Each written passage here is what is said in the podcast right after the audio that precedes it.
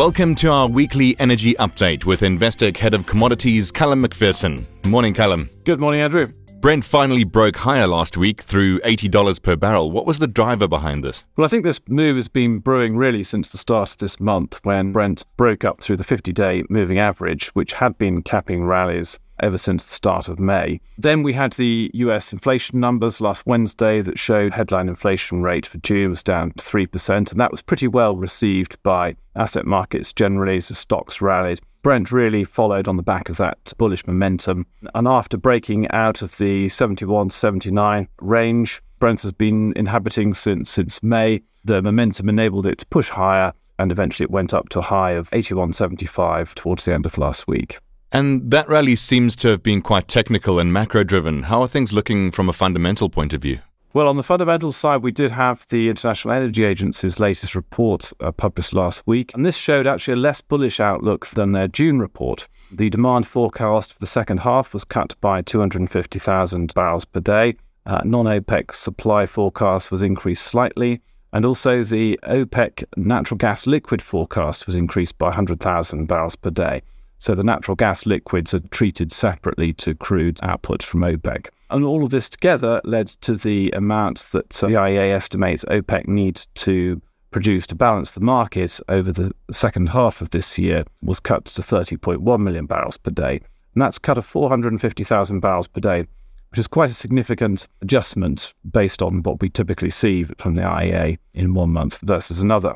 Anyway, looking at what the IEA sees OPEC having produced in the month of June, that they have a figure of 28.7 million barrels per day. So that's still a 1.4 million barrels per day deficit. And on top of that, all other things being equal, in July and August, we have another 500,000 barrel per day additional cut coming from the Saudis. However, even with the IEA's reduced demand numbers, they are still looking at an increase in demand of 1.3 million barrels per day in the second half of the year versus the first quarter. And the question mark is still whether that increase in demand can be realized. Oil is lower this morning, though. Why is that? Well, it very much feeds into this question mark over demand increase in the second half of this year because uh, China is expected to be a significant component of that increase in demand. And yet this morning we had some rather weak, or, or at least uh, disappointing Chinese GDP figures of plus 6.3% in the second quarter versus 7.1%, which had been expected. And so that's really feeding into these demand concerns that pushed Brent back below $80 per barrel. We have in China you know, a number of question marks, youth unemployment over 20%, for example. There's a stimulus package which is being talked about, but we've not seen that yet.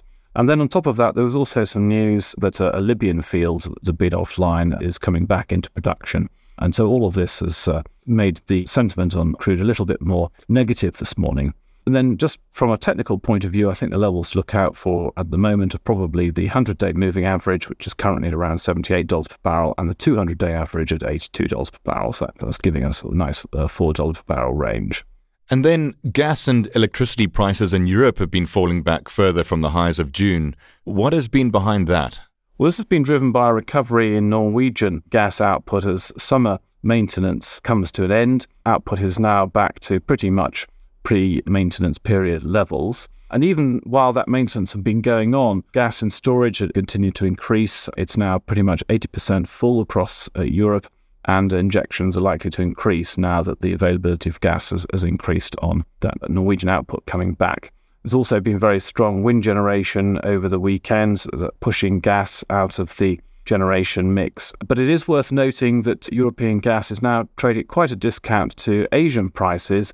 And so this may limit how much further European prices can drop, given that that, that would tend to lead to LNG cargoes being diverted to Asia, unless, of course, Asian prices fall also.